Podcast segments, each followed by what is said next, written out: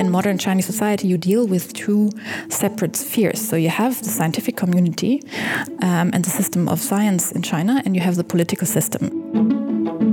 So you have this parallel structure of um, scientific research going on and, and this heavily controlled public information. Science Social, a podcast series about how science, history, and society connect with and add to the big questions that we all have today. This show is created by the Max Planck Institute for the History of Science. My name's Stephanie Hood, and in each episode, I'm joined by guests from our institute to talk about their research, their big questions, and some of the weird and wonderful experiences they've had along the way. I'm here today with Dr. Anna Ahlers, researcher in political sociology. Um, she started here earlier this year to start a Lise Meitner research group in China in the global system of science. Uh, we're going to talk a little bit about the various facets of China's ascent in global, global system of science, as well as Anna's research and path into studying this really interesting topic um, and at an Institute for the History of Science. So, welcome, Anna. Uh, many of us are very excited for your new research group, uh, not least because it's so topical. So I thought maybe let's begin by talking a bit about something we're all familiar with COVID 19. Um, China was the first epicenter of COVID 19 could you tell me a bit about how the flow of scientific information and communication on the coronavirus evolved in China since the beginning of the outbreak? Yeah, hello, Stephanie. COVID 19 is indeed a very um, interesting topic to start with because it covers so many of the questions that we are interested in in our research group the interaction of the political system in China and the scientific system in China. And as you said, how scientific knowledge evolved um, is a like it's a crime story to follow i think. Uh, and we are only slowly beginning to read better reconstructions of what actually happened at the beginning of the pandemic in china so the story here is always that the central government controlled a lot of the, the data and the scientific research, and that's definitely true. But what actually happened at the beginning is that people very, very soon realized that something new was going on and that, there was a very aggressive virus uh, developing in China. And so it was not only doctors, but also private labs that began to, to sequence the new virus. So and that actually went very fast. It was done within a few days in these labs. Uh, but then it took a long time before this information was shared more widely uh, by the health authorities in China and with the whole world. And I think that's where a lot of this media reporting about China not cooperating with the WHO and uh, the rest of the world starts. But actually, I think this whole story is very complex and very, very exciting to follow. And there's a lot of differences between as I said, private labs, and I would call them the regular scientists, the virologists and pneumologists, um, and the government affiliated scientists in, in health authorities or the Center for Disease Control. On that note, how did the Chinese science community react when you sort of say that there was this difference between different groups? Mm. I mean, my information so far only also stems from media reporting in China and, in the West. There was this um, Associated Press report coming out a few days ago, which was very uh, detailed and very, actually, very exciting to read. What we see in all this reporting is that uh, what I just call the regular scientists uh, or the private labs, they, based on their excellent qualifications and infrastructure, they were able to identify or to sequence the new virus, uh, the genomic information about this new virus in, in record time. But then, because once it became obvious that this was a really aggressive and potentially pandemic problem they were dealing with. Um, I think it was the authorities who decided that they now had to decide on what uh, what was to be shared and what was to be done about it. So you have this parallel structure of um, scientific research going on and and this heavily controlled public information. So, actually, reflecting on the current situation, from what you just described about scientific and academic practice in China and, and how that's sort of connected to its politics, I mean, can you give us a bit of an overview of how science has been viewed and developed throughout Chinese history? I mean, is there, what's the background to this? I think one of this, uh, the huge narratives we have about um, science in, in modern China is that the Communist Party of China is actually built upon this technocratic principle, where where science and knowledge and scientific developments were always part of of legitimacy building for the Chinese political leadership. Where I see a difference to the history of science and technology in China um, is that we still we are dealing with two separate spheres. So we have the system of science uh, and we have the political system. Whereas I would roughly say in history both were much more overlapping. And uh, while the political leadership is very much depending on the best knowledge, the most accurate data, the best technical solutions to problems they are facing, um, they at the same time put a lot of constraint on the scientific community. And that might be different for different fields, whereas some fields are allowed to experiment more and innovate more autonomously, you could say. Other fields for instance, uh, sociology or political science, uh, as much as much of the like the social science and the humanities in China uh, are much more controlled because they they are often, as we know, responsible for putting out narratives or historical accounts of how things develop, and that's something that, of course, the political leadership in China wants to control more. Whereas they want to be world leading in new technologies, life sciences, and and and all these areas. That must create some challenges for you working in China and looking at China specifically? Would you say the challenges of getting access or the challenges of uh, just uh, the problematic situation that scientists sometimes find themselves in in China? I think a combination of probably both. both. Yeah. I assume they're not yeah. completely disconnected mm -hmm. from each other. Um, in terms of access, I think I'm still pretty optimistic. I mean, we experience a decrease in possibilities to do fieldwork in China over the last few years, not only because of, of COVID 19 now, that of course is an additional challenge because it restricts travel basically, but also getting access to um, informants in China has become much more difficult over the last few years my experience is that it depends on what you're actually interested in. I mean, I don't travel there to reveal uh, how problematic things are. I travel there to study and to learn how things work in the first in the first place.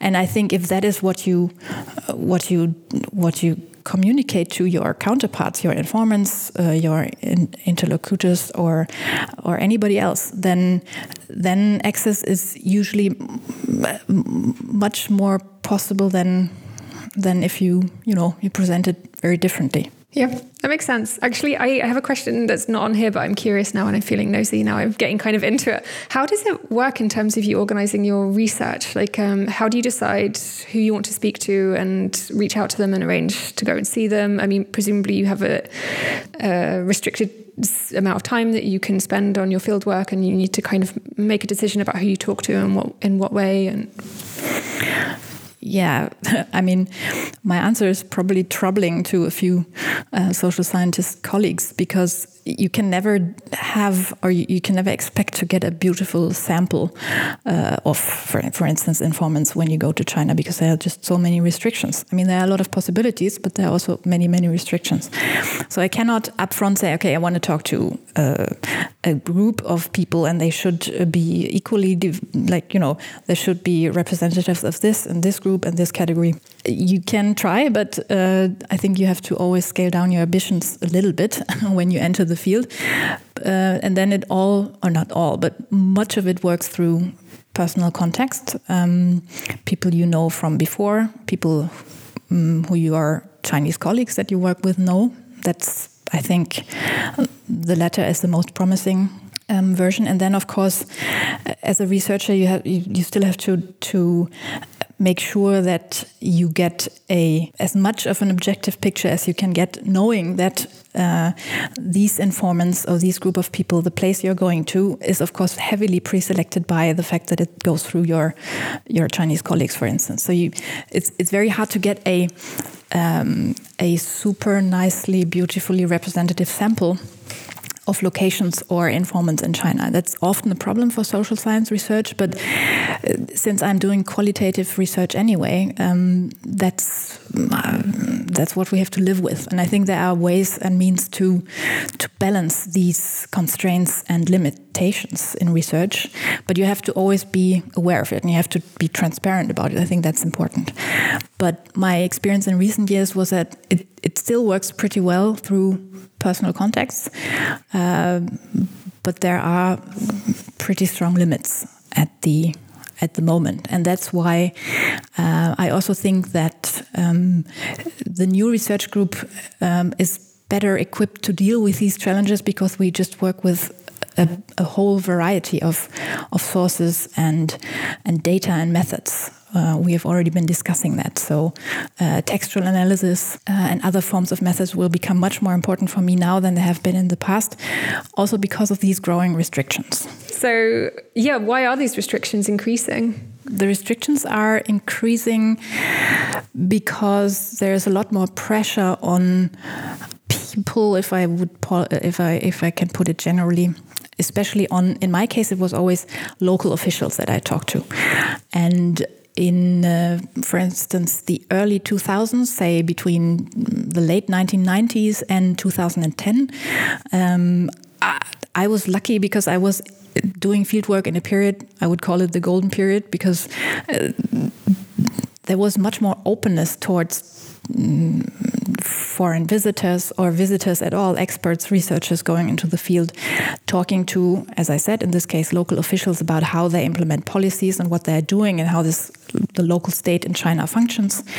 Um, and now, and I would say it has to do with uh, with the start of the Xi Jinping administration in 2012, 2013. The administration has a lot, um, a much stronger will to control uh, both the narratives as well as the uh, the employed solutions to certain problems in Chinese politics. So they reduced the autonomy for uh, local officials to decide upon ways of, of dealing with problems. And also, now I would say it also hits Chinese researchers who want to understand uh, the policy process in China and want to get to information about, you know, finances, uh, uh discussions going on behind closed doors in local governments on how to implement certain things. Um, but in general, doing large scale interviews with local local officials is, I wouldn't say impossible, but it's really, really hard at the moment.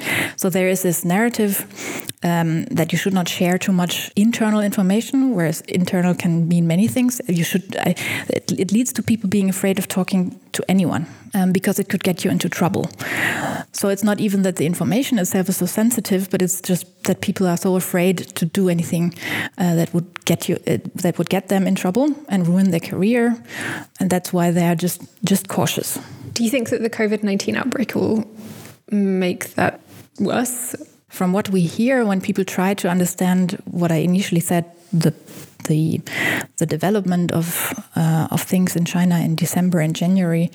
Uh, it was pretty striking that this was the case. So there were gag orders, and even uh, I think authorities in some cases even closed down certain labs and completely um, forbid people to talk to someone else, uh, the press, but but anyone about what was going on. So it's just one representation of of this uh, increasing closure. I think it's extreme. I think that's. I think uh, in times of COVID nineteen, we see this in an extreme crisis mode. I think it's maybe a bit less centrally controlled uh, in normal times or for other topics. We've talked a bit now about the environment in which um, science in China operates. Um, your research is focused on environmental air pollution, right? Um, could you maybe tell us a bit more about how environmental factors for science, as you write, could impact this kind of research? The group, as you mentioned, will deal with China in the global system of science and everything that comes with it. So, also these macro questions about um, scientific conduct in China as being constrained or sometimes enabled by the political regime. And what uh, I became interested in when I did work on, on the air pollution challenge in China was this um, paradox between um, the political authorities, or you could say the political system as a whole, being in need of really good, accurate data suggestions for solution in order to fight this massive, massive pollution problem, um, while at the same time they pre-selected the things they wanted to work with in the end. And I know, I mean, that's that's a phenomenon we see also, I mean, around the world now in, in times of um, COVID nineteen. The role of experts vis-a-vis the role of politicians. Politicians have to make the decision. Scientists usually only deliver data. Um, whereas I, I, would say there's still um, a difference because you don't usually have this uh, this extra loop that we see also unfolding now under uh, COVID nineteen um, conditions here, where the public is involved in also trying to understand scientific facts and data and. Um, and identifying ways of of desired solutions. In China, it's basically a relation between the scientists and the politi political authorities.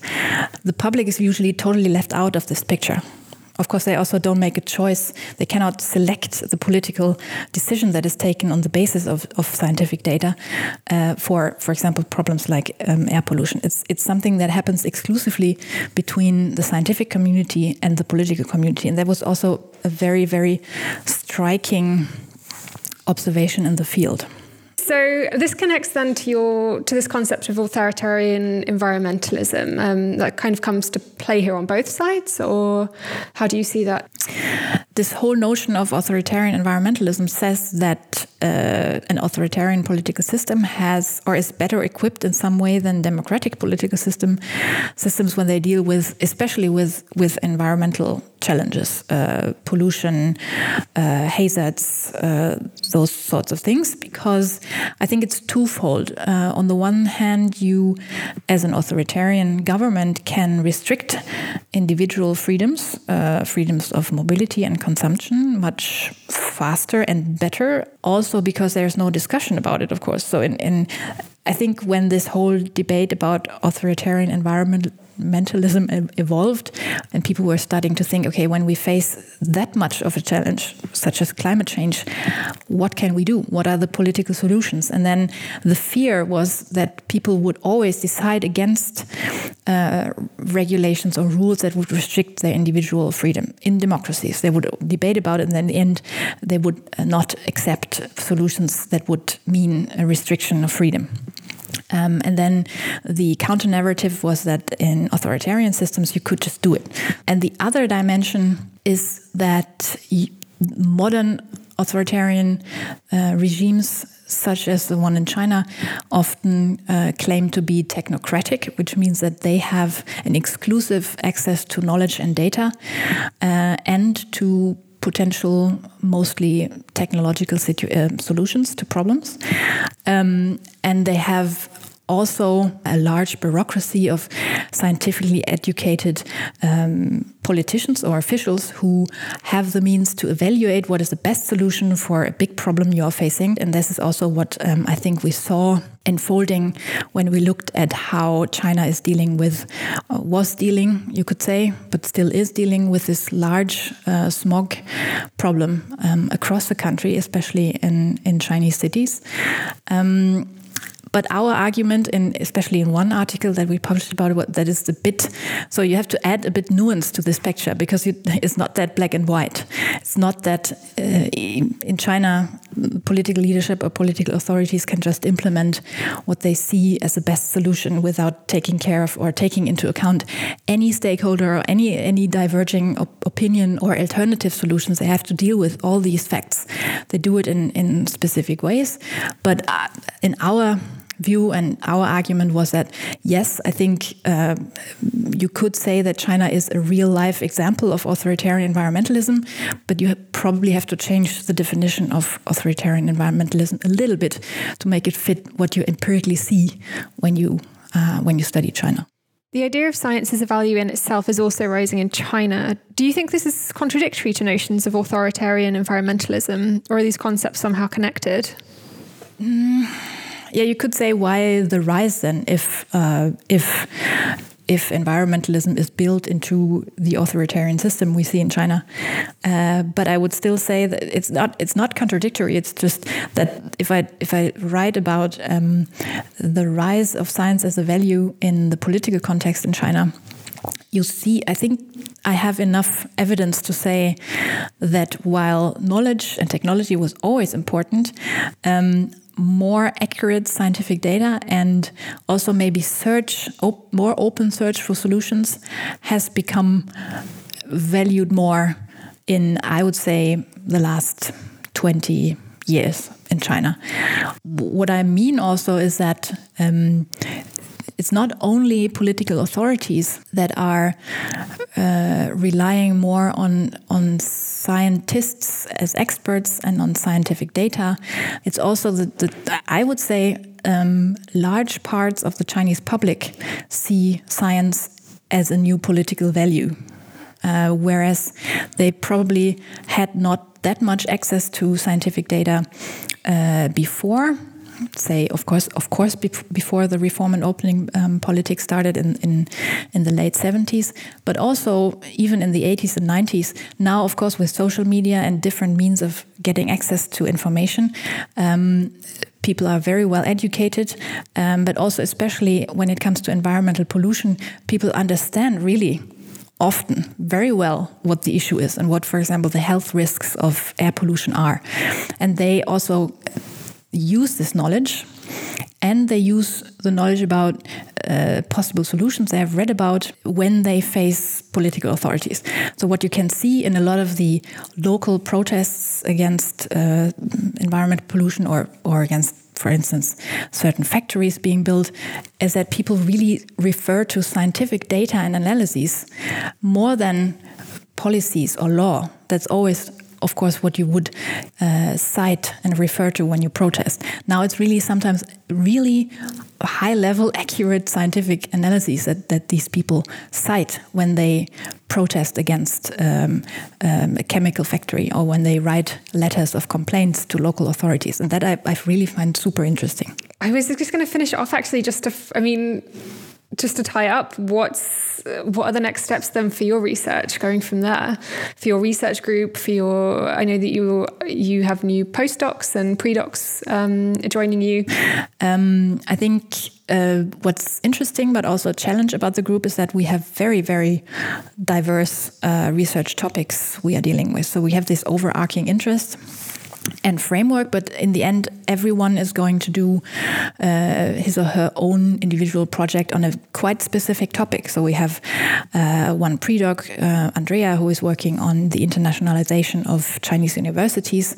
We have another pre-doctoral fellow, Trim, who will uh, deal with uh, Chinese polar scientists, navigation between being, on the one hand, diplomats and also full time researchers myself, I will. Uh, the first project I would like to do is uh, building upon uh, the project I have described, where we looked at air pollution and how how scientists and and political authorities interacted, uh, the focus was still more on, on the political authorities and how they um, how they actually found local solutions to the smog problem.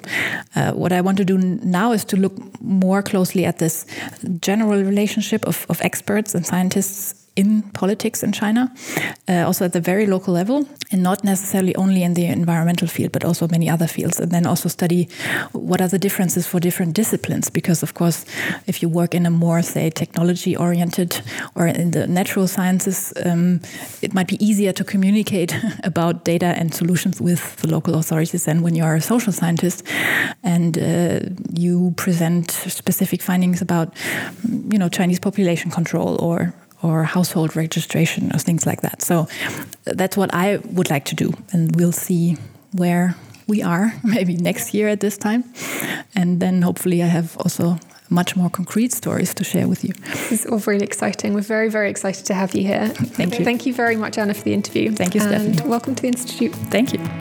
This is it for today. If you like what you just heard, we love your support click the subscribe button, recommend us to your friends and colleagues, or give us a thumbs up in your favourite podcast app. You can find us on iTunes, Spotify, and anywhere else you can listen to podcasts. Science Social is produced by the Max Planck Institute for the History of Science. music by Poddington Bear, and I'm the host, Stephanie Hood. Make sure to follow us on Twitter at, at MPIWG. And most of all, thanks for listening.